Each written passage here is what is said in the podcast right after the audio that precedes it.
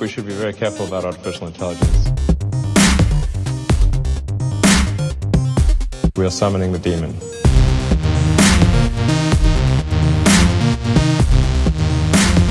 Babylon, Singularity. Hey, welcome back to the Babylon Singularity Podcast. I am your host, Peter Herder. Today we're going to finish up in Second Thessalonians chapter 2. Didn't think I'd be spending this many episodes on this chapter, but I quickly found out that there is a lot going on in this chapter. And so, while yes, I have spent a lot of time in this chapter, I probably could spend a lot more time in this chapter, but ah, I just feel the pull to venture off into new territory. And so, um, we're going to leave off this chapter today. We're going to finish examining the profile of the lawless one.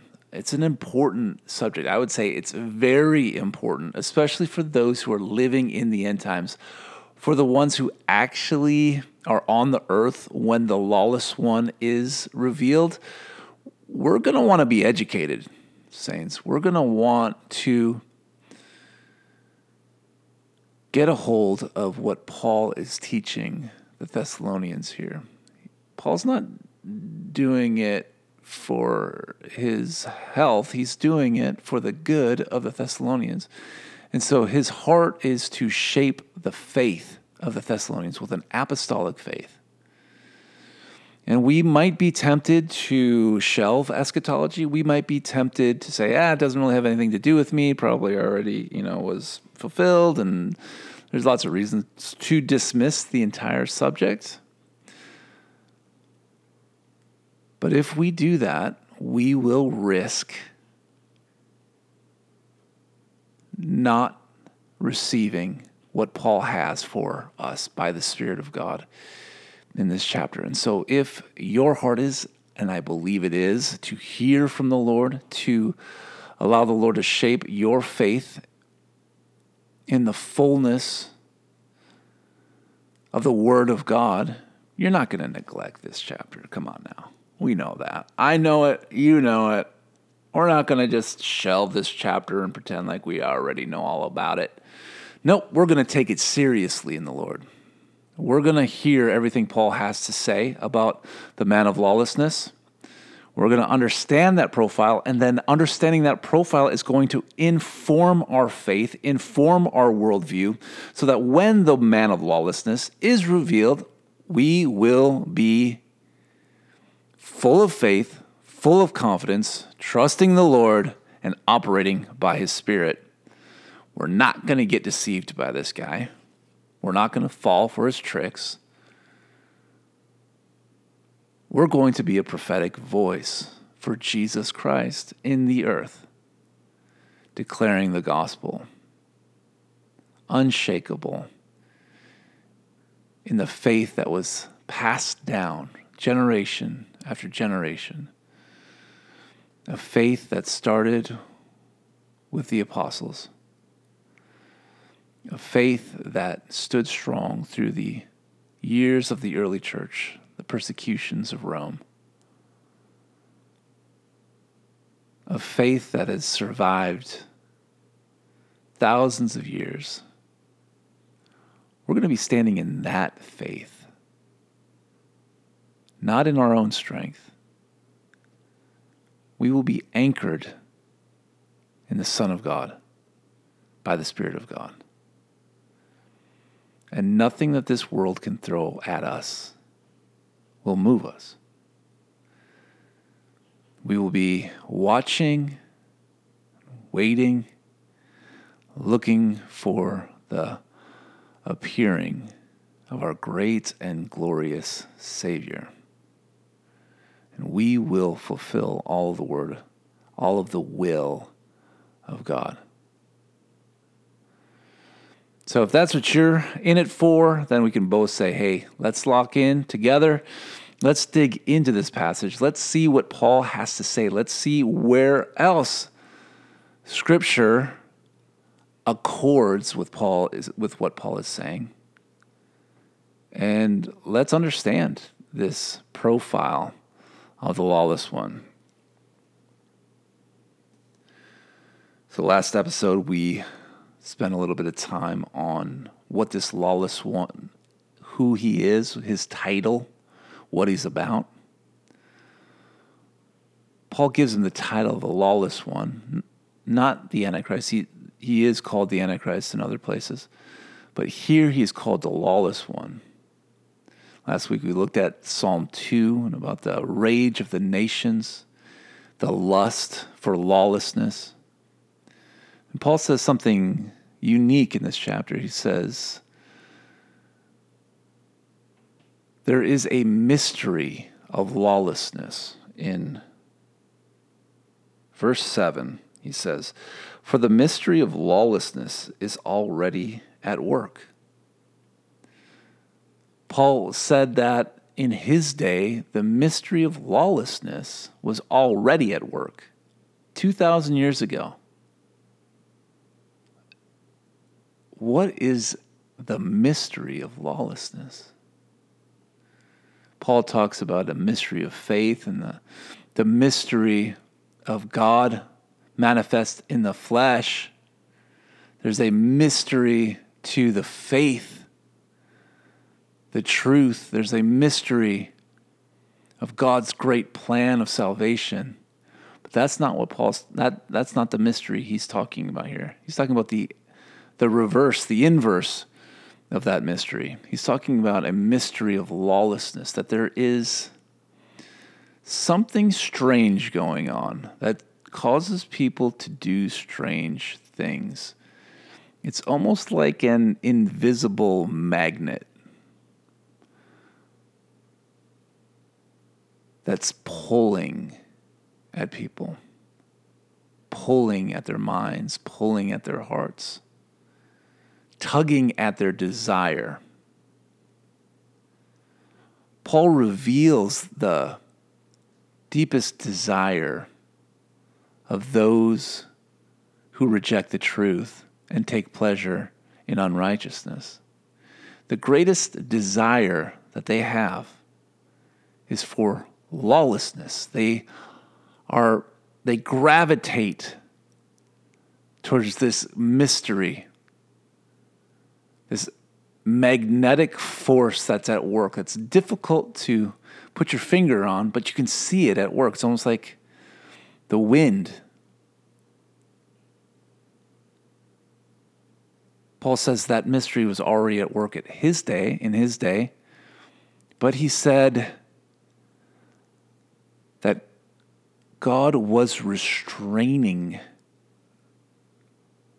this mystery of lawlessness. That the Lord, he, there's a restraining power. let me read the read the verse here so we can get Paul's heart behind it here. Um, starting in verse 5 Do you not remember that when I was still with you, I told you these things? Verse 6 And you know what is restraining him now, so that he may be revealed in his time. For the mystery of lawlessness is already at work. Only he who now restrains it will do so until he is out of the way. Now, there's some question about well, what is Paul talking about there? And I've heard different explanations, but I think it's a very simple, very clear teaching, a very clear concept that Paul is teaching. He's saying there's a there's a mystery of lawlessness that's already at work. But he's also saying that there's something that's restraining it and restraining the revealing of the man of lawlessness. So the it, when Paul says, he who now restrains it, so so the he is a restrain. He is the one who's restraining. Who is the one? Who is the one restraining evil? Who is the one restraining lawlessness? Certainly not Satan. Certainly not uh, humans, because you know, if it's up to a fallen human, if it's up to a, a devil, they want the limiter off. They want to take the governor away. They want to they want a full bore pursuit of lawlessness. So there's only one who's actually capable of restraining lawlessness, and that's God. God and it's, it's God's hand that is restraining lawlessness. It's almost like trying to keep someone away from a bad relationship. Like you know that they really, really, really want to be in that relationship with that person that's really bad for them. Like, oh, like this, like you know, you always hear about the the dad who you know the boyfriend comes around, can't stand the boyfriend, knows the boyfriend's bad for his daughter, does everything he can to restrain his daughter from you know dating the boyfriend because he knows that the boyfriend's no good for his daughter. She's going to end up wrecked. But inevitably, there's nothing the, the dad can do because the daughter's going to turn 18, become an adult, and decide what she's going to want to do. And she's going to do what she wants to do. But in the meantime, the dad is restraining it, restraining the relationship as much as possible. And I think that's kind of the word picture that Paul is using here. That this mystery of lawlessness that's at work, like a magnet drawing lawless humanity, God is restraining it. God's restraining this lawlessness the way he restrained the Tower of Babel. The Tower of Babel there was a full pursuit of lawlessness in the building of the Tower of Babel. They wanted to break the bonds of God, they wanted to pursue transcendence into the heavens. Basically, they wanted to storm the heavens and take God's place. They thought they could do that by building a tower in the clouds. They didn't realize the nature of like you know weather patterns they didn't understand that they just thought they looked up at the clouds and were like ah surely the gods live up there all we got to do is build a temple that reaches up there, and we'll take our place in the clouds, and uh, people will remember us forever. We were the ones who transcended into heaven and took our took our place among the gods. That's why it was called the gateway of the gods. Babel meant literally meant gateway of the gods, doorway into heaven. That's what they're trying to build. When God saw them building it, he said, boy, if I don't stop them, anything that they can imagine will become possible to them. So instead of allowing the lawlessness to work out, God, in his wisdom, restrained the lawlessness. He looked at the Tower of Babel was like, wow, guys, this is very impressive. Um, clearly, you guys can build a tower up into the clouds. This is only the beginning of what you'll do. And if I just let this go, anything that you imagine will become possible to you. God's like, well, considering that I just flooded the earth like a chapter ago, I would really love to not have to wipe everybody out again so instead of letting you guys pursue lawlessness to your own destruction, I'm going to come in in my wisdom and restrain the lawlessness. I'm going to confuse the languages and send everybody their own way. What I'm not going to do is leave your lawless pursuit unrestrained, because if I do, you're going to destroy yourselves. So God, in his mercy and his wisdom, confuses the language. The Tower of Babel stops. Everybody goes their own way. History continues without a, you know, cataclysmic disaster and judgment. Well, Paul is saying that that restraining power of God to restrain human beings from the pursuit of lawlessness eventually will be lifted. The one who restrains the mystery of lawlessness will one day lift his hand and say, okay, if this is really, really, really what you want, I will allow you to have what you really want. And what we talked about, you know, terrifyingly enough, not only does God just lift his hand, he also then sends a delusion to the people so they actually believe what is false. He sends the inverse of saving faith. He sends a delusion to those who love lawlessness so much that they reject the truth and take pleasure in unrighteousness. So the teaching here is simple. We don't have to complicate it. I know you know you kind of you know it would have been nice if you know Paul may, would have stated it a little bit differently to make it just for clarity's sake. You know, I'm not I'm not here to criticize the apostle Paul. Last thing I want to do is you know go like, hey, you could have tweaked that a little bit, but it. Uh, the teaching is more simple than it appears because of the way the teaching is worded, that there can be some confusion. The confusion generally leads to people thinking like um, the mo- I don't want to get into it. I don't want to get into the, the way this this passage is normally understood conventionally. Well, all right, so I just will just for like I'm like I'm not here to to stump or f- fight or uh, address these issues, but just generally when when somebody, you know, I, I don't know what the percentage is, but most of the time I've heard this passage taught.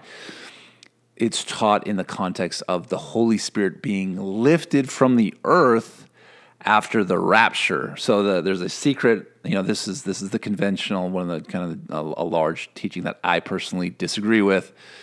I don't think you can find this teaching in the Bible, but the popular teaching in the church is that the restrainers, the Holy Spirit, the Holy Spirit will be lifted from the earth um, at the rapture, and and then and then once the church is gone, once the Holy Spirit's gone, then finally the Antichrist can show up because you know I don't know like I am guessing like the Holy the Antichrist can't show up because the Holy Spirit's around or something. Like I, I'm not sure the ins and outs of the exact teaching. But generally, just as a frame of reference, that is what is taught. Um, and, you know, it parallels, I think, what I'm saying here at, at some level, where, yeah, it's God who's restraining the pursuit of lawlessness and his hand will be lifted that in my mind doesn't mean the holy spirit leaves the earth i don't know like if the holy spirit leaves the earth like what's the point of even doing it like what god would just like lose interest in what's happening on the earth at that point. Basically, it's a living hell. You know, it's like, I don't think, you know, just theologically, uh, God's surrendering the earth to hell. Um, and then, then you also have a question of like, wait a second, there are these, is, you know, uh, a remnant that has to be on the earth and actually meet Jesus when he arrives, right? And they, surely they have the Holy Spirit, right? So it's just, it's a funny teaching that takes a lot of effort to defend and, quite frankly, understand. Um, I would say that teaching goes way too far, way too far. The reality is, hum, uh, fallen humanity has this lust for lawlessness. God has been restraining it But eventually, God will say, I'm done restraining it. I'm lifting my hand. Have what you want. And that is when the man of lawlessness will be revealed and the relationship between fallen humanity and the lawless one will be consummated, brought together, conjoined with the great apostasy, the falling away from the Creator into the hands of the dragon, and ultimately the abomination of desolation, where the lawless one will present himself in the temple, the human frame, as God. And fallen humanity, the fate of fallen humanity, the fate of the lawless one, the fate of the dragon will all be bound together for eternity. And that will seal the deal. It'll be over. So that's the mystery of lawlessness. That's the restraining hand of God. That's when God lifts his hand, the lawless one will be revealed. How is that part of his profile? I'm not even sure if that like really fits in his profile. That's more of like the prophecy of what will occur in the days ahead when God lifts his restraining hand. A couple other things that Paul says here, kind of uh, changing the subject just a little bit. Verse 8, then, what's when's then? Then is when God lifts his restraining hand and the lawless one is revealed and he does his thing with fallen humanity. It says, Then the lawless one will be revealed, whom the Lord Jesus will kill with the breath of his mouth and bring to nothing by the appearance of his coming. That statement right there devastates the preterist position that this prophecy already occurred. Jesus has not appeared in the sky yet. I know, you know, preterist wants to tell you differently, but um, uh, see, it's funny because the preterist actually ends up with the same problem as with the pre with a secret rapture. Now it's it's kind of occurring. It's dawning on me right now. They actually share this problem in common. Because for the you know for the pre-tribulation uh, uh, understanding, you have to make room for Jesus' appearing to be a secret which Jesus says clearly, like, my, my coming's not a secret. If anybody tells you it's a secret, do not believe it. Do not believe it. I'm, it might be a great guy telling you it, and I'm not saying don't believe that guy. Jesus says, don't believe that information. Doesn't matter if that guy's your pastor. Doesn't matter if that guy's a spiritual leader. Doesn't matter that how much that guy loves the Lord Jesus. He might that brother may love the Lord Jesus so much. I might love that guy so much. He might love me so much. Jesus says, still, given all of that, if someone says my coming is a secret, do not believe it. If somebody says, Yeah, Jesus appeared in my, my, my basement, everybody missed it. Sorry, guys. Show's over. Jesus showed up, and uh, apparently happened in my basement, and uh, nobody else knew about it. So go ahead and just whatever, do whatever you want now. It's over. Jesus says, Don't believe it. In fact, at the beginning of this chapter, Paul says, Hey, if anybody, I don't care who it is, it could seem like it's a letter from us. An angel could visit you if they try to tell you that the appearing of Jesus is a secret and nobody knew about it, don't let them deceive you in any way. Paul says, do not let them deceive you in any way. Now, that doesn't mean they're a bad person. If they're saying it, like, there's a lot of really, really awesome people who are saying it, and I love them, adore them, can't wait to be in eternity forever with them but I'm not going to believe that information, not because I don't believe them as individuals, not because I don't adore them, but because I am under a strict command from the Bible not to believe that information. So I just separate that information from that individual, my brother, my sister. I don't care how much passion they have. and how much zeal they have to tell me how secret Jesus' coming is going to be, I just I separate that and just go like, bro, I totally feel your passion about the secret nature of Jesus' appearing. Like I I feel it, I recognize it. It's fully noted. But I do not believe that information. I do not believe that data point.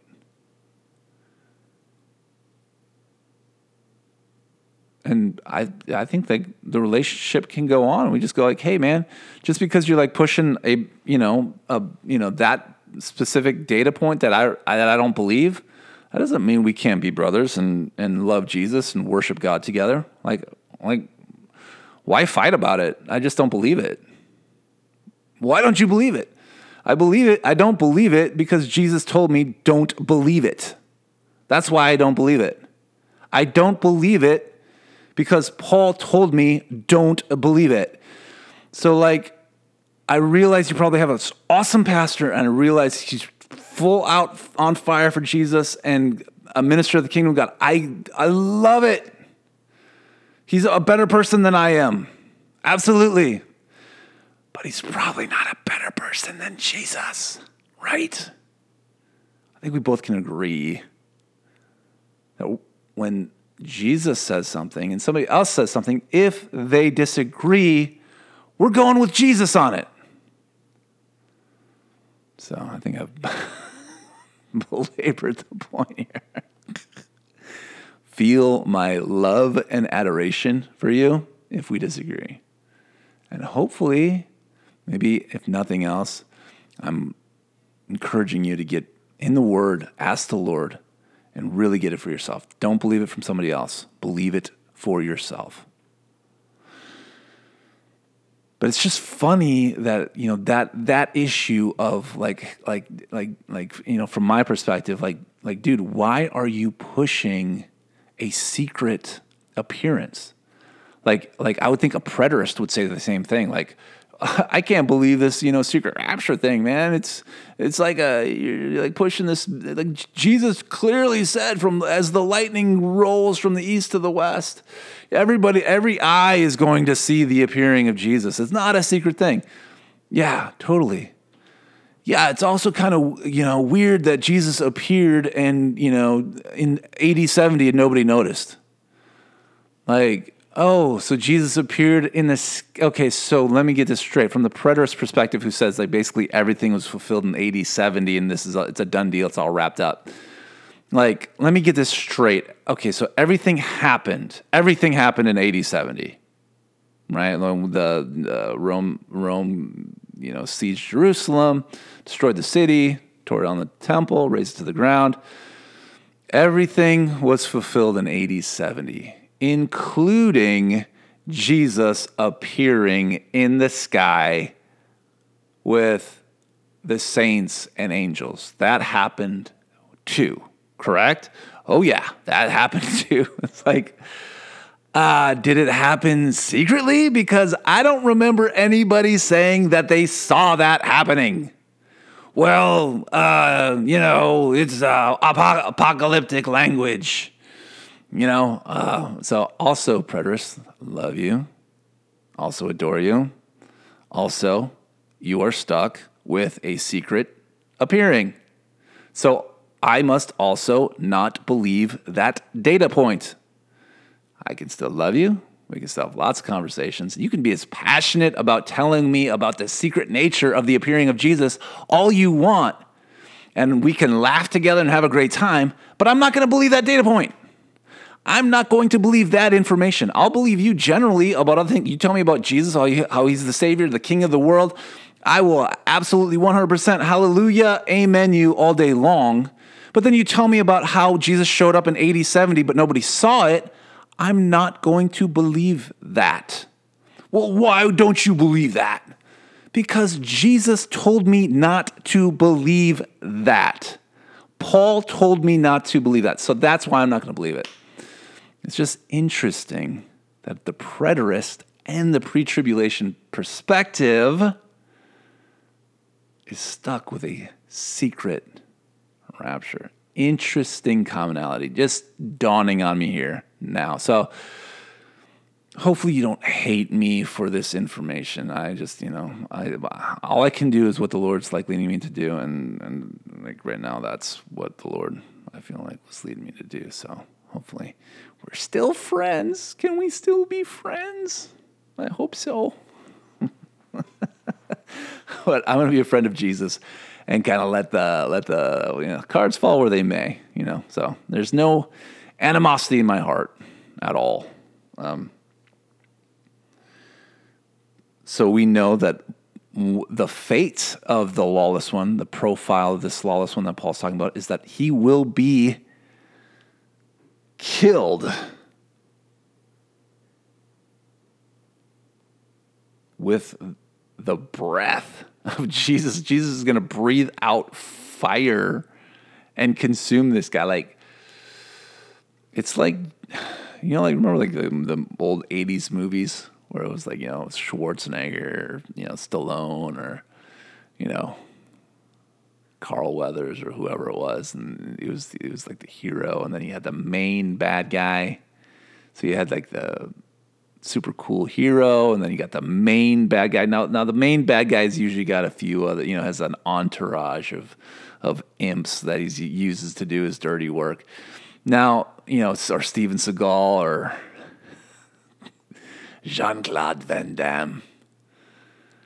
Um, like the like the lower level imps, like it didn't really matter who got killed those guys. Like, yeah, go ahead, whatever. But it was like the main bad guy. You knew the main bad guy was going to be getting killed by the hero. Like nobody else got to kill the main main bad guy. So it's like Jesus is like, okay, yeah, he's mine, which is amazing uh, that the Lord's like, okay, nobody gets to kill this guy. Like, no, uh, no bus gets to run him over. No disease gets to kill him.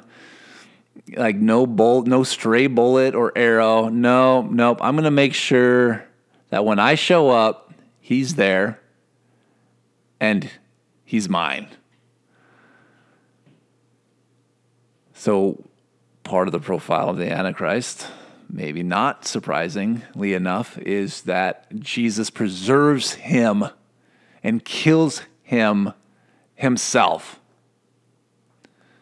Shows you how Jesus feels about the Antichrist. And so um, when the Antichrist comes, you know, should we? Should, you know, here's a great question: Should we pray for the Antichrist? Is that like, is that a thing? Is that you're like, Lord, what do you, what do you even pray for the Antichrist? Like, well, you, clearly he's not going to be saved. So you're like, uh, like I mean, like, unless you're just like maybe hope, maybe I don't know. Do we? Uh, it's it's that's an open question. What do you pray for the Antichrist? You know he's not going to be saved, and you know that Jesus is going to kill him. So like like Lord, like we just pray that nothing, you know, no disease gets this guy, no stray bullet hits him that you preserve him so that you can kill him yourself. like, it's a, it's an amazing Lord. How do we pray for this guy? Is you know is do we pray for him? I mean, I mean there was there were people that John would you know John says in his like I say, don't pray for him. Do not pray for that guy. So maybe we just put the Antichrist under that category. Like, okay, if there's any guy that we can just kind of put under the category of don't pray for him, He's probably put the Antichrist under that category. Now, the Antichrist might have people in his life. He might have mom, dad, brothers, sisters. He might have sons and daughters, maybe a wife or a girlfriend or whatever it is. We could pray for those folks all day long, you know, until, of course, they take the mark of the beast. And then, you know, once the mark is in place, you know, then then there's it's it's a done deal. But um, just an interesting Interesting question. Do we pray? How do we pray? I'm not saying I have answers to that one, by the way. I'm just throwing that one out there uh, for your consideration. Okay, this is a big one here. Verse 9. This is a big one. This one probably deserves its own episode, but I'm not going to do it as much as I'm tempted to break this off into another t- episode. I'm just going to make this episode a little bit longer. So hopefully you don't get too bored with this. But, okay, verse 9. the lawless one, the coming of the lawless one is by the activity of Satan with all power, false signs and wonders, with all wicked deception for those who are perishing. So the coming of the lawless one is by the activity of Satan. Now, we might be tempted to think, well, that means he's demonized. But if you remember my story about Gary, the demoniac from Gadara from the last episode, you know, this guy's not demonized. He is not demonized. No, he is in his full faculty, full capacity. Nothing's hindering him. He's resisting and um, opposing and exalting himself against any so-called God. Any, he's not, and that's any so-called God. I mean, that's lowercase g. So any demon, they're just, they're not. That's they're not in him. They're not calling the shots. He's calling the shots. But he's coming in the activity of Satan. What does that mean? Coming in the activity. So it says, coming, his coming is by the activity of Satan. There's a, a satanic activity around him. And what is that activity? There's this power to do signs and wonders. Interesting, right? So there's like this Satan satanically empowered ability to do signs and wonders.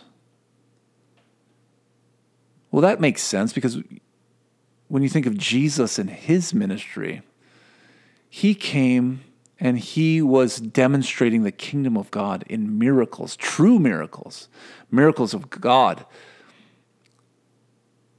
the lame were walking, the deaf received their hearing, the blind could see. Jesus even raised Lazarus from the dead. So the power of God in the miraculous demonstrated the kingdom of God. So you turn that upside down with the lawless one, and you have signs and miracles, but not true signs and miracles.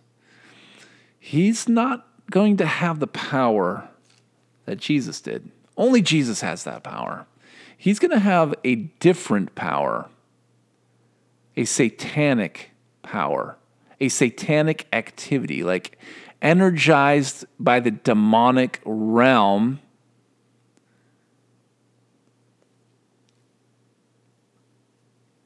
but like fake, artificial.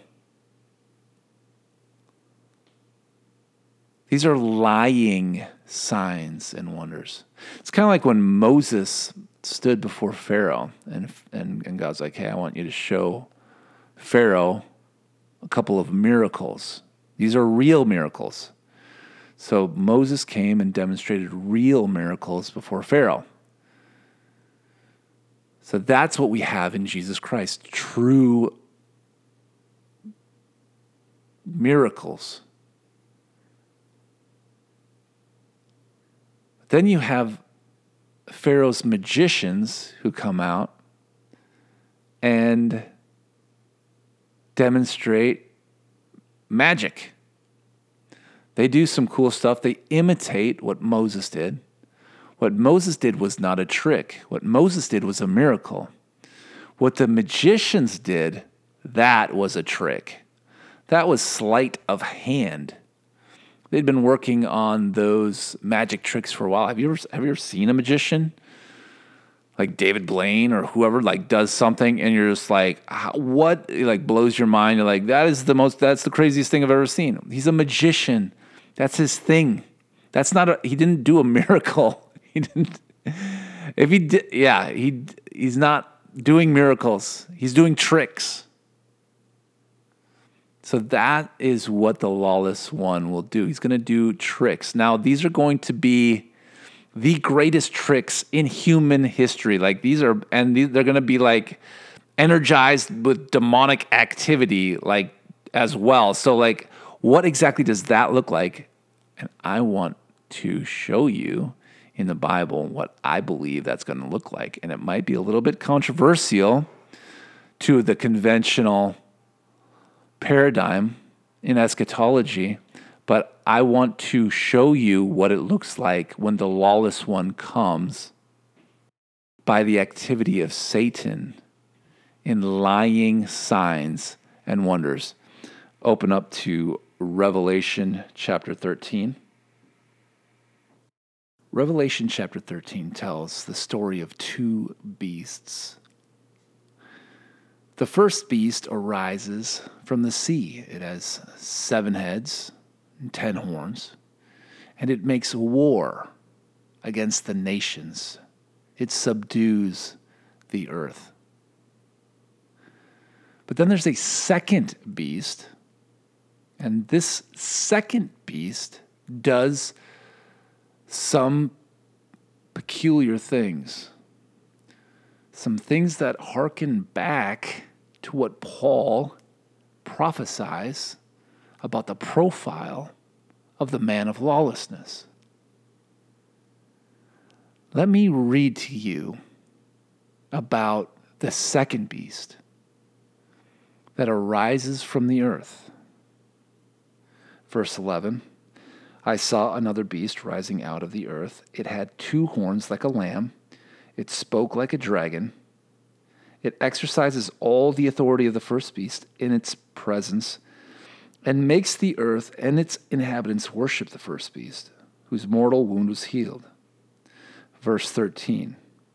This is the part that sounds like the profile of the man of lawlessness in 2 Thessalonians chapter 2. Listen here.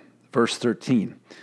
It performs great signs, even making fire come down from heaven to earth in front of people. And by the signs that it was allowed to work in the presence of the beast, it deceives those who dwell on earth. Revelation chapter 13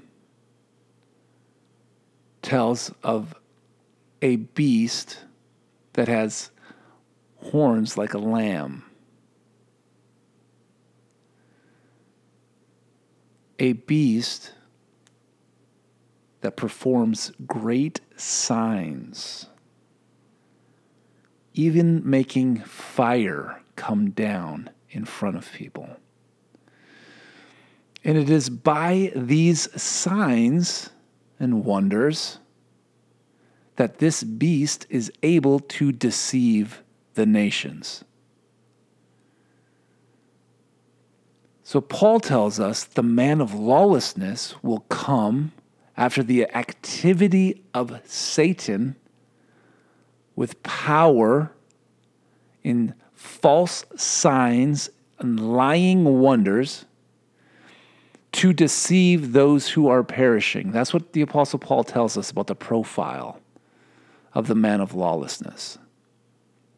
Now, if we take that profile and we hold it up to Revelation 13, which beast fits that profile?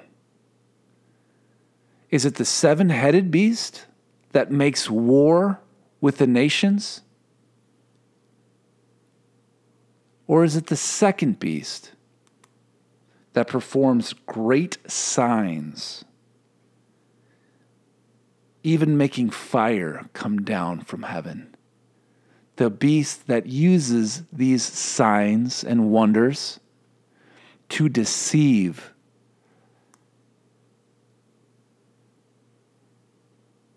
those on the earth.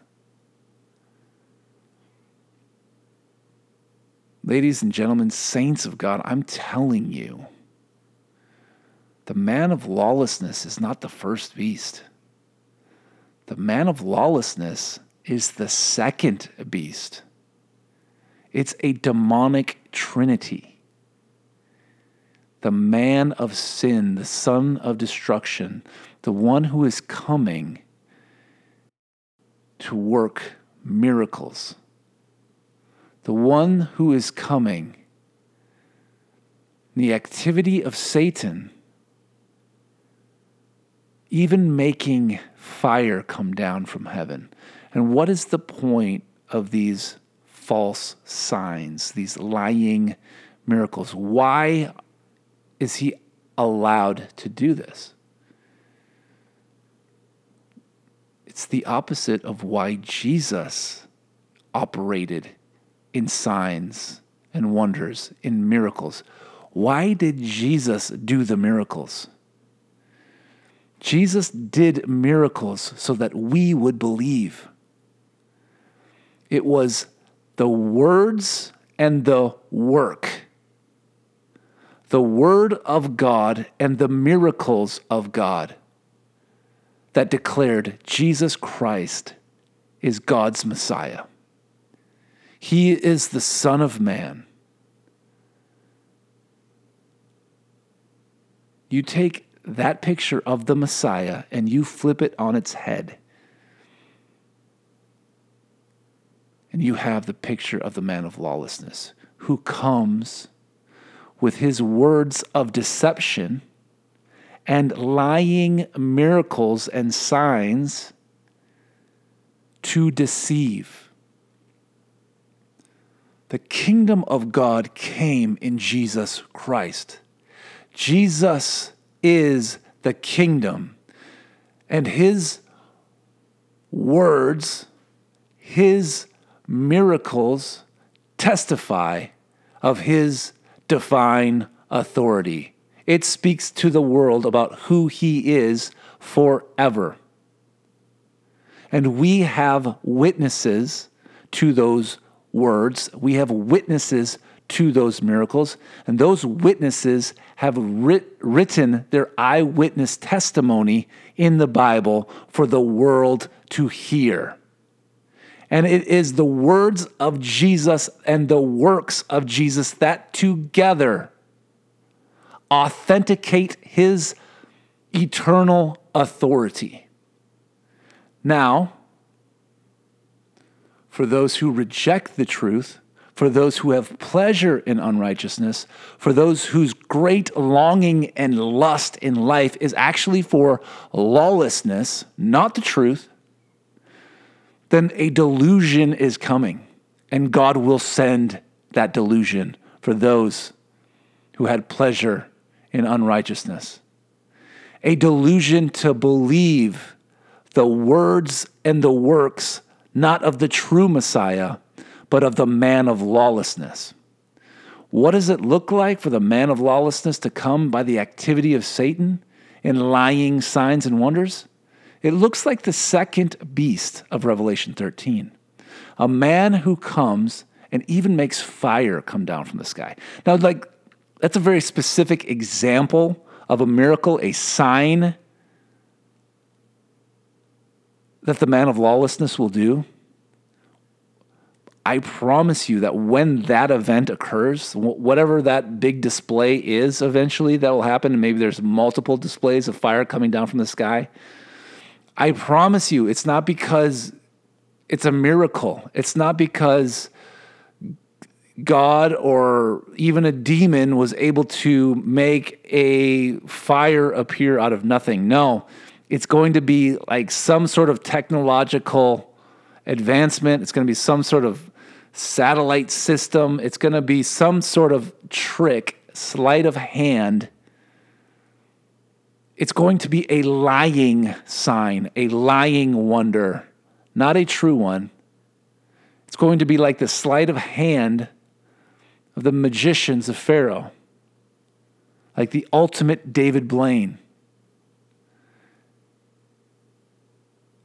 And these lying signs, these lying wonders, and the deceptive words of this man of lawlessness is for those who are perishing. A delusion is coming. This man is arising. We need to understand what is coming.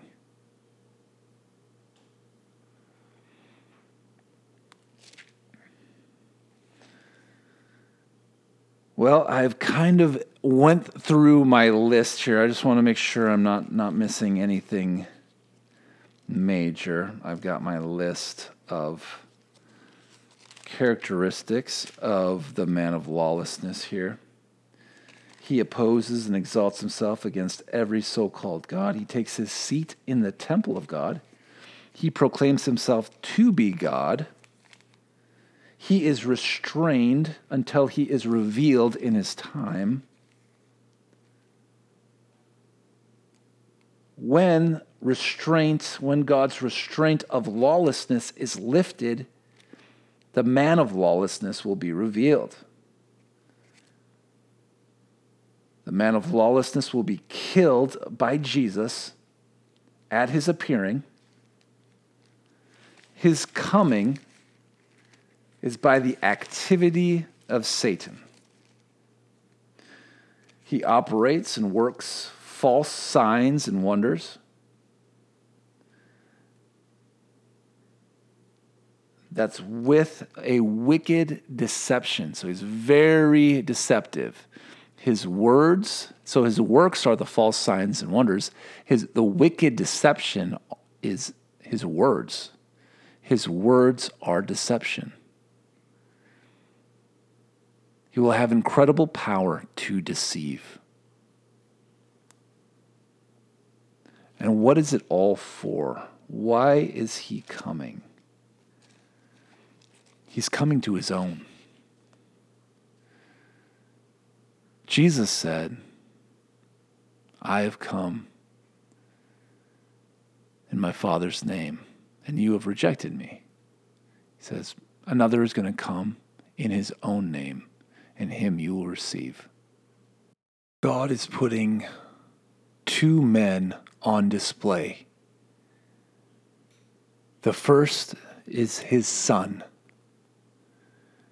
who came in obscurity, born in a barn in Bethlehem. Nobody noticed. He came declaring the kingdom of God, demonstrating the love of God. He is the light of heaven. He is the Word of God, the message of the Father. Glorious in splendor, humble, meek, perfect. His words were perfect. His acts were mighty. He came preaching to the poor setting captives free, giving sight to the blind, raising the dead. He is the resurrection and the life. He is coming again to rule forever and ever. And those who place their faith in Him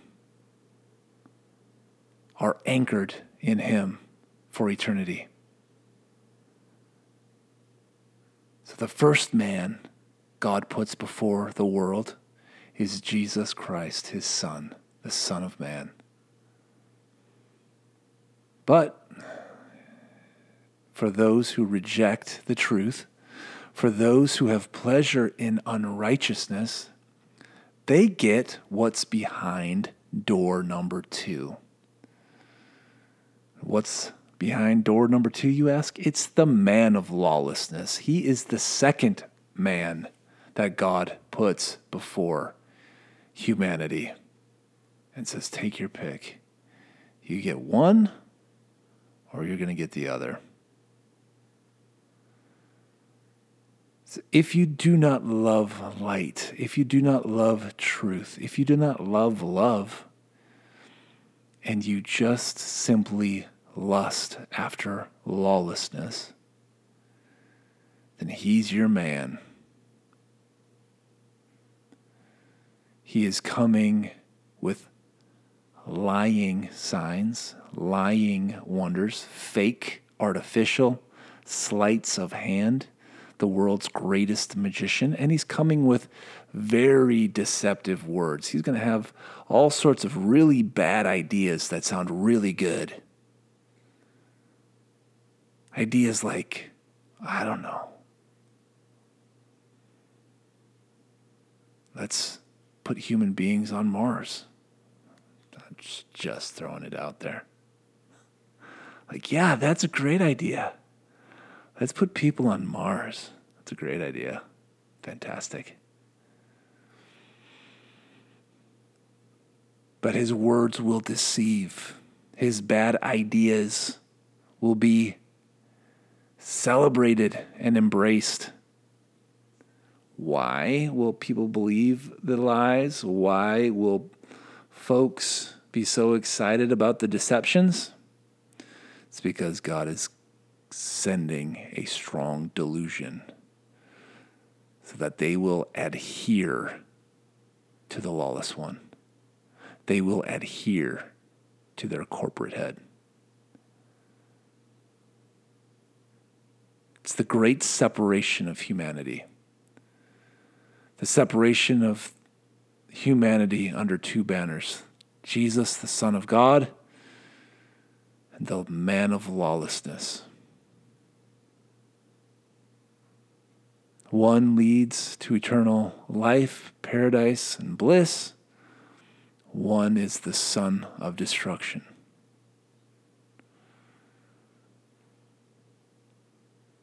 So that pretty much does it for Second Thessalonians chapter 2. I'm going to leave it there for now.